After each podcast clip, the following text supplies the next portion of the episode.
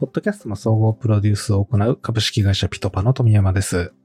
この番組は企業がブランディングや採用などを目的として運営するポッドキャスト番組、オウンドポッドキャストの作り方について話す番組です。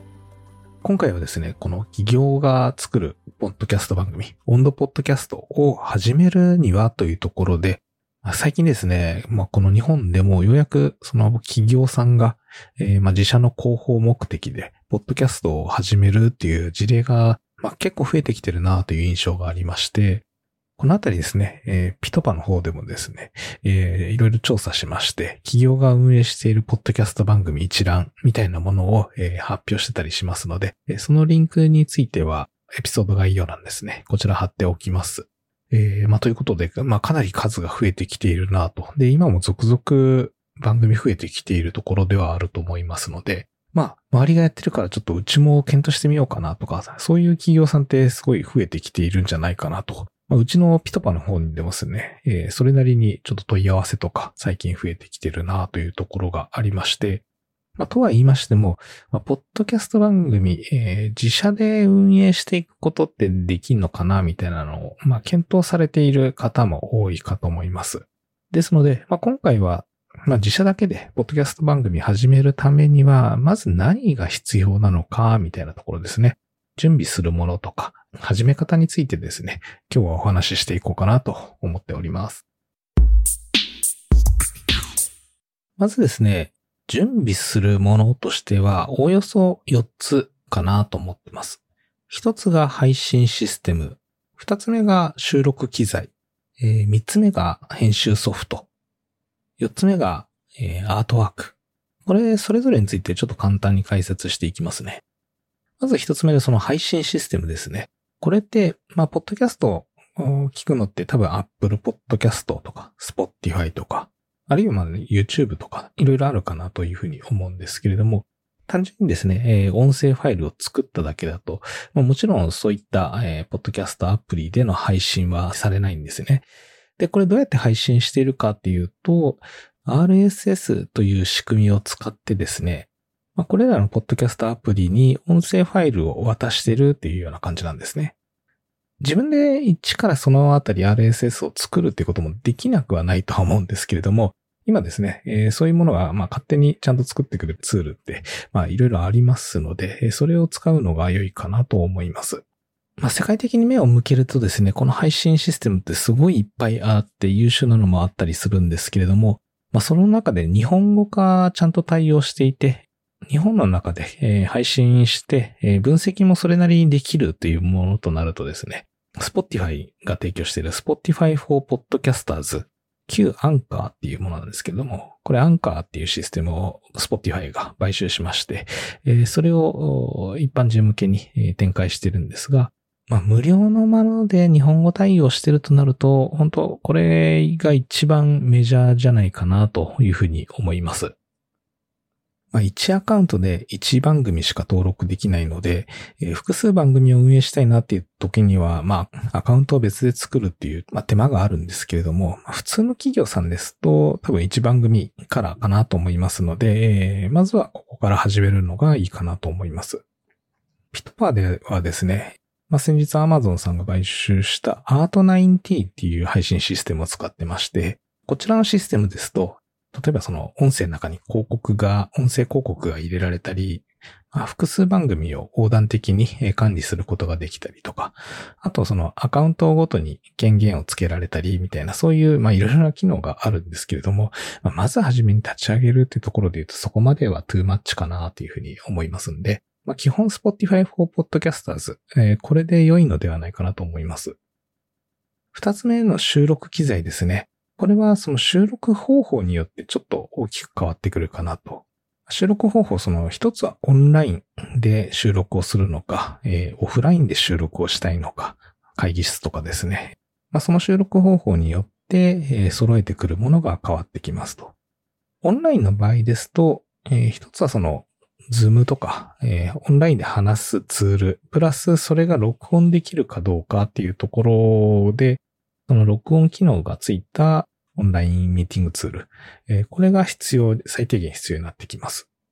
このあたりはですね、2023年の10月4日に配信している企業ポッドキャストでもオンライン収録が主流にっていうこの番組のエピソードですね、えー、の方でもちょっとおすすめしているリバーサイド FM っていうのがやっぱりおすすめはおすすめかなというふうに思います。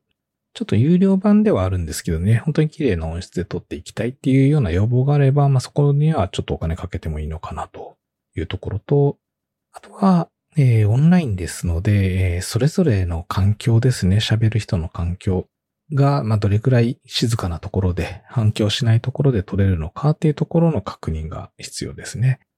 で、オンラインで収録するには、もう一つ重要なところがあって、まあ、それはその PC を使ってま収録すると思うんですけれども、PC の内蔵マイクとかではなくて、えー、できれば、えー、外付けのマイクとか、えー、イヤホン、ヘッドホン、っていうのが別であると、えー、いいかなと思いますので、ここまではオンラインの場合は揃えた方がいいかと思います。えー、次に収録機材オフラインの場合ですね。ここは本当に、まあ、凝り出すとどこまでも高くていいものっていうのは、ね、実は出てきたりしますので、どの機材を選べばいいのかっていうのはちょっと今日は控えさせていただくんですけども、大まかに言うと、えー、必要なものは録音機材ですね、えー、音を入力してそれを録音するレコーダーですね。の録音機材と、あとはマイクとそのマイクスタンド。あとは静かでできれば反響しない部屋。えー、この3点ですね。レコーダーとマイク、マイクスタンドと収録する部屋。えー、この3点が必要になってきます。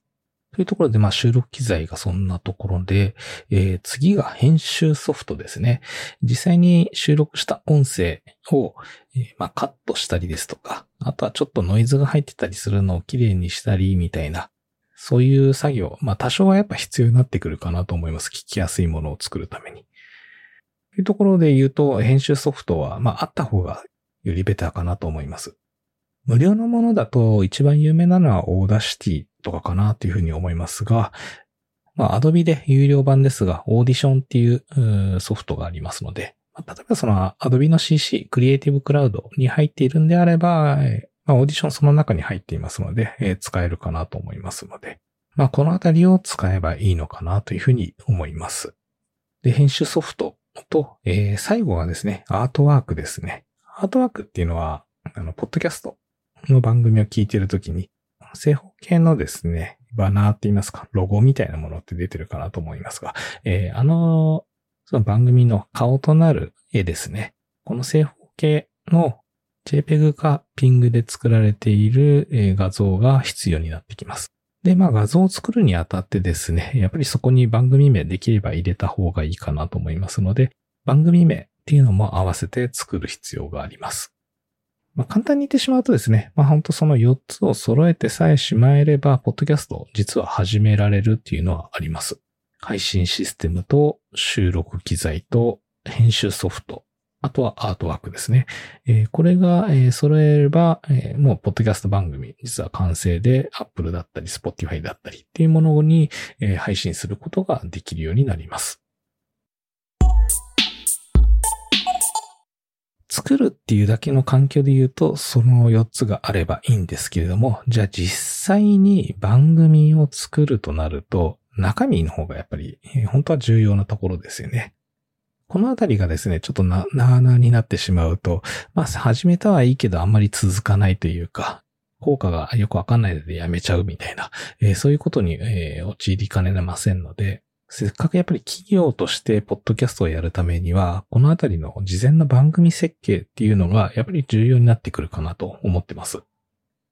ピトパの方ではですね、このあたり番組のコンセプトっていうところで定義づけしているんですけれども、まあ、一つはその誰が何のために聞くのか、何を誰に伝えたいのかといったところですね。ここがやっぱり一番重要でして、それによって番組っていうのが、中身っていうのがどんどん決まってくるような感じですね。で、誰に何を伝えたいのかが決まった後に、じゃあその番組ってどんなイメージなのか。まあ一からですね、自分でフォーマット考えていくのってなかなか大変なところとかはありますので、まあ流行っている番組とか、気になっている企業さんがやってるポッドキャスト番組、えー、こんなのっていいなっていうふうに思うものがあれば、まあそういうベンチマークみたいなものですね、えー、を参考にすればいいかなと思いますし、あとはまあその番組イメージがついたら、それを大体何分ぐらいの尺でやりたいのかなというのを、えー、と決める必要があります。で、番組のイメージがついたら、じゃあその番組ってどっから動線を引っ張ってくるのか、えー、どうやって聞いてもらうのかっていうところもちょっとイメージする必要があります。単純にですね、Apple Podcast とか Spotify とか Amazon Music とかに載せてもですね、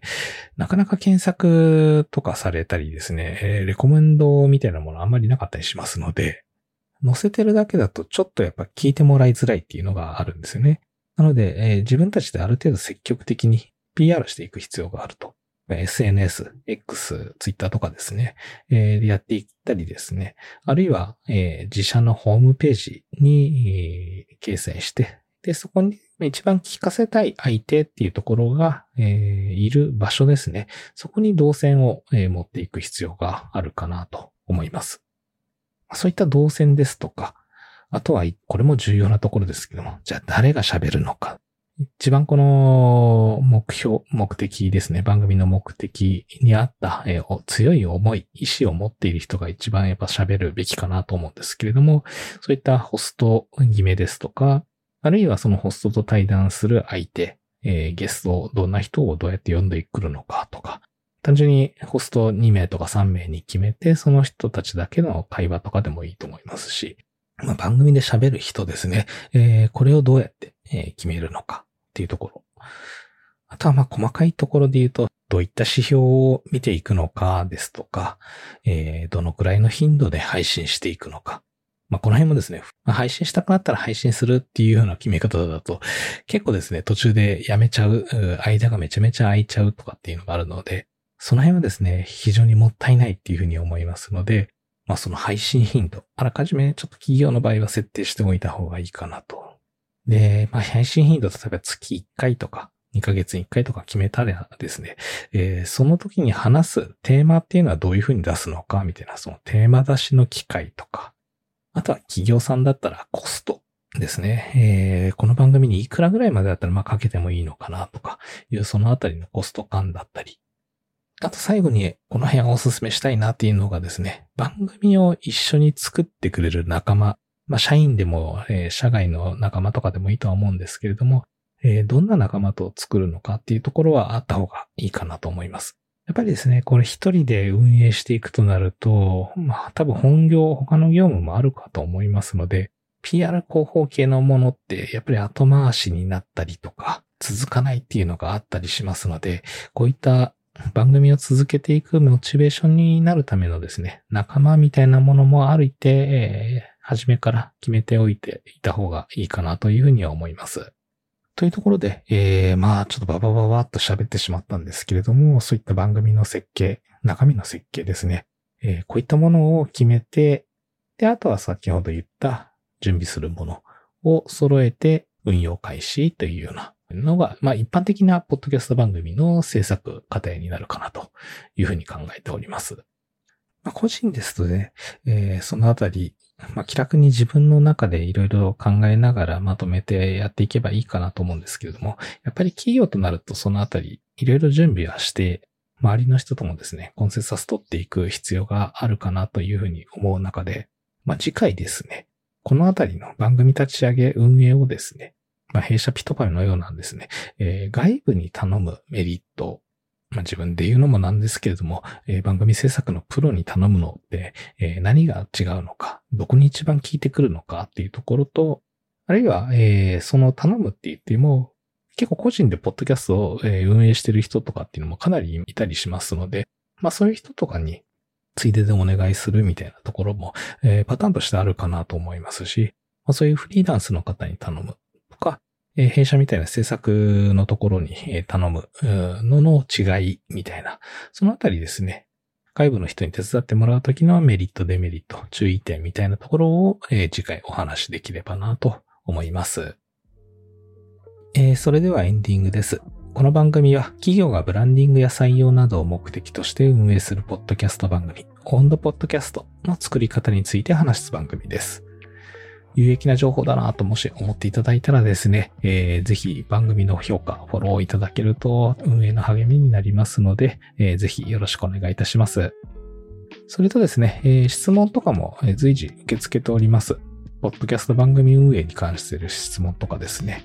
えー、まあ、今日の話の中でも、まあ、もっとさらに深く教えてほしいとか、あの、収録機材いろいろあるけれども何が一番いいのかとか、えー、あるいは台本とか、えー、どこまで作り込んだらいいの？みたいな、まあ、そういう一言の質問とかでも構いませんので、えー、お寄せいただければ、この番組の中で回答していこうかと思っています。質問投稿フォームはですね、えー、番組概要欄、エピソード概要欄の方に、えー、質問投稿用のリンクがあるので、えー、そちらからお気軽にご投稿ください。またですね、えー、まあ、ちょっと次回も宣伝みたいなことのエピソードになるかなというふうには思ってるんですけれども、えー、まあ、ピトパの方でですね、えー、随時、ブランディングとかマーケティング、採用などを目的としたポッドキャスト番組の制作支援を行っておりますので、えー、こちらもお気軽にご相談ください。先ほどのその質問投稿用フォームでも大丈夫ですし、あるいはピトパのホームページからお問い合わせでも構いません。よろしくお願いいたします。それではまた次回。今日も最後まで聞いていただきありがとうございました。